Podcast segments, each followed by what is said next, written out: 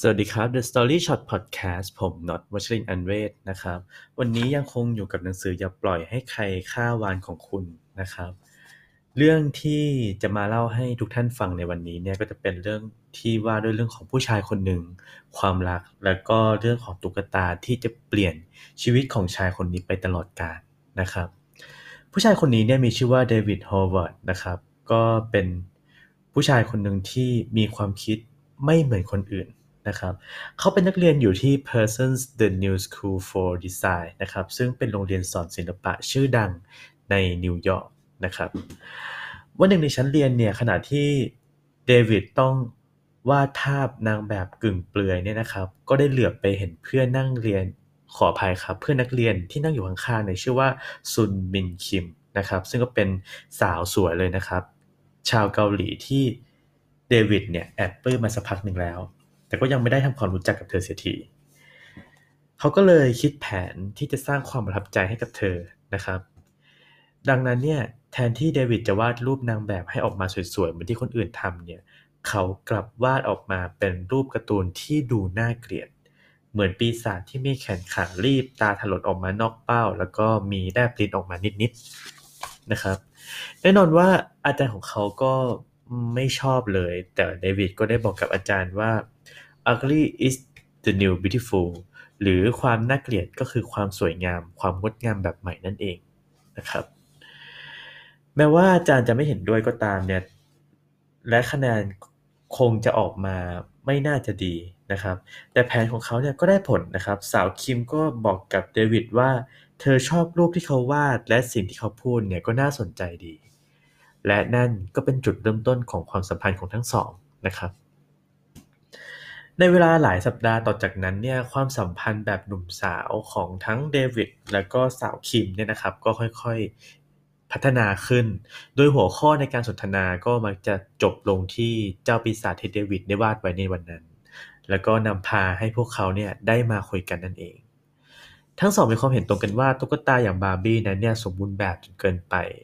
จริง ๆ แล้วผู้คนน่าจะได้เห็นตุ๊กตาที่ไม่สมบูรณ์แบบอย่างที่เดวิดวาดออกมาดูบ้าง แต่ถ้าว่าทั้งสองก็ได้แต่คิดเนี่ยนะครับ ก็ยังไม่ได้ทำอะไรที่ออกมาเป็นรูปธรรมสักทีต่อมาเมื่อคิมต้องเดินทางกลับประเทศเกาหลีเนี่ยนะครับ เดวิดก็รู้สึกเศร้ามากที่ต้องห่างจากคนรักของเขา เขาก็เลยคอยเขียนจดหมายไปหาเธออยู่เสมอนะครับ แล้วก็ในจดหมายนั้นเนี่ยก็ลงท้ายด้วยการวาดรูปเจ้าเวจ หรือตัวการ์ตูนที่ทำให้ทั้งสองได้มารู้จักกันนั่นเอง มันคือเจ้าตุ๊กตาสัตว์ประหลาดนะครับ ที่มีหน้าตาใสซื่อ มีฟันสองซี่ แล้วก็มีหูที่จะแหลมก็ไม่ใช่นะครับ จะทู่ก็ไม่เชิงสัทีเดียว ส่วนสาวคิมเองก็ยังคงคิดถึงเดวิดไม่น้อยเช่นกันนะครับวันหนึ่งเนี่ยเธอก็เลยไปซื้อผ้าสีส้ม แล้วก็ลงมือตัดเย็บเจ้าเวสจากรูปในกระดาษออกมาเป็นตุ๊กตาจริง ๆ นะครับ แล้วก็ส่งกลับไปเป็นของขวัญให้กับเดวิดด้วยความปลาบปลื้มใจนะครับเดวิดก็เลยเอาไปอวดเพื่อนคนหนึ่ง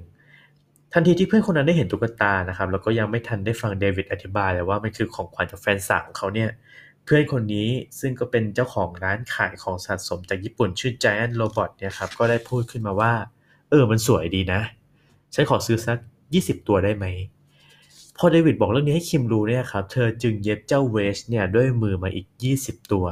เพื่อขายในราคา 20 เหรียญตุ๊กตาเวชชนิด20ตัวนี้นะครับ ก็ได้หมดเกลี้ยงภายในวันแรกที่วางขาย แล้วเพื่อนของเดวิดเนี่ยจึงสั่งเพิ่มอีก 40 ตัว และเช่นเดียวกันครับ มันก็ขายหมดทันที ตอนนี้เดวิดก็ได้เริ่มคิดจะทำเป็นธุรกิจจริง ๆ จังๆแล้วนะครับ จากความประสบจากการประสบความสำเร็จในการขายตุ๊กตาของเขาเนี่ยครับ เขาคิดตัวละครเพิ่มขึ้นอีกหลายตัวเลยครับ ทั้ง b a r b o g i r o w e d g e h e a d แล้วก็ Ice Bat นะครับ พร้อมคิดเรื่องราวความเป็นมาให้กับตัวละครแต่ละตัวของเขาด้วย ส่วนคิมเนี่ยที่ยังคงอยู่ที่เกาหลีเนี่ยครับ ก็ต้องทำงานอย่างหนัก เธอต้องตัดเย็บตุ๊กตาแทบทั้งวันจนกระทั่งผ่านไป 1 ปีครึ่งนะครับ วันหนึ่งเธอบอกกับเดวิดว่าเธอเย็บตุ๊กตามาเกือบ 2,000 ตัว แล้วนิ้วของเธอก็เจ็บระบมไปหมดแล้วนะครับณตอนนี้เนี่ยเราก็เลยมีทางเลือกแค่ 2 ทางก็คือ จะเลิกทำหรือไม่ก็ทำมันอย่างจริงจังไปเลยแน่นอนว่าทั้งสองก็เลือกอย่างหลังนะครับ ก็คือตัดสินใจที่จะทำมันอย่างจริงจังเดวิดและคิมได้มั่นหมายกันแล้วก็เริ่มทำธุรกิจกันอย่างเต็มตัวนะครับ ตั้งแต่นั้นเป็นต้นมา ตุ๊กตาอักลีดอจึงได้เกิดขึ้น ซึ่งต่างจากธุรกิจตัดเย็บตุ๊กตาทั่วไปนะครับ เพราะอักลีดอเนี่ยก็หลีกเลี่ยงการวางจำหน่ายในร้านใหญ่ ๆ แต่จะวางจำหน่ายตามร้านเล็ก ๆ แบบเฉพาะกลุ่มแทน เพื่อยังคงความแปลกและแตกต่างนะครับ ซึ่งเป็นหัวใจของสินค้าตัวนี้ตั้งแต่แรกเลยเดวิดและคิมก็ได้ออกเดินทางไปทั่วประเทศนะครับ เพื่อติดต่อร้านเล็ก ๆ เหล่านั้นเนี่ยให้วางตุ๊กตาอักลีดอของทั้งสอง ทั้งสองคนเนี่ยครับก็ได้ใช้เงินเก็บทั้งหมดที่มีเพื่อเป็นค่าใช้จ่ายในการเดินทางการเปิดตัวครั้งนี้นะครับ แล้วก็ในปี 2005 เนี่ยตุ๊กตาอักลีดอก็มีวางจำหน่ายในร้านค้ากว่า 2,500 แห่งทั่วสหรัฐอเมริกาเลยทีเดียว ด้วยความที่ตุ๊กตาอักลีดอเนี่ยนะครับมีหน้าตาแปลกประหลาดเป็นอย่างยิ่งเลยนะครับ มันน่าเกลียดเมื่อเทียบกับมาตรฐานของตุ๊กตาทั่วไป มันมีตาไม่เท่ากันนะครับ มีฟันยื่นออกมาแลบลิ้น และมันก็มีชื่อที่ดูประหลาดประหลาดไม่น่ารักนะครับ เช่น sour corn หรือเอ่อปักเล่นะครับ และเพราะความแตกต่างแล้วก็ไม่เคยมีใครทำมาก่อนนี่เองนะครับ มันจึงได้รับความนิยมอย่างแพร่หลายถล่มทลายเลยทีเดียวอาร์ l ี d ดอลยังขายดีมากในตลาดที่ตุ๊กตาขายไม่ค่อยได้นะครับ นั่นคือตลาดของเด็กผู้ชาย ซึ่งอย่างที่เราเข้าใจกันดีว่าผู้ชายเขาก็จะไม่ค่อยชอบเล่นตุ๊กตาอะไรแบบนี้นะครับ แต่ด้วยความที่อาร์ l ี d ดอเนี่ยไม่ดูหวั่นแหววเหมือนตุ๊กตาของเด็กผู้หญิงเนี่ยครับก็เลยเรียกความสนใจของตลาดเด็กผู้ชายได้นั่นเอง ยิ่งไปกว่านนั้นเนี่ยนะครับอักนีโดเนี่ยก็ยังได้รับความนิยมในหมู่คนดังนะครับ ไม่ว่าจะเป็นเนลลี่นิโคริชีนะครับแอชลีย์ซิมสันสโนปด็อกแล้วก็คนดังอื่นๆอีกมากมายนะครับ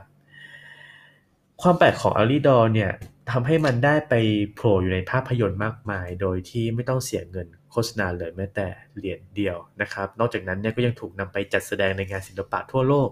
รวมไปถึงพิพิธภัณฑ์ชื่อดังอย่างรูฟที่ปารีสด้วยนะครับ ในปี 2012 เนี่ยด้วยความรักและก็งานฝีมือเล็กๆ ของของหนุ่มสาวคู่นี้เนี่ยนะครับ ตุ๊กตาอักลีดอลเนี่ยก็กลายมาเป็นธุรกิจที่มีรายได้ปีละ 100 ล้านเหรียญ ในที่สุดนะครับ และนี่คือ The Story Shot Podcast แล้วพบกันใหม่ใน EP หน้า สวัสดีครับ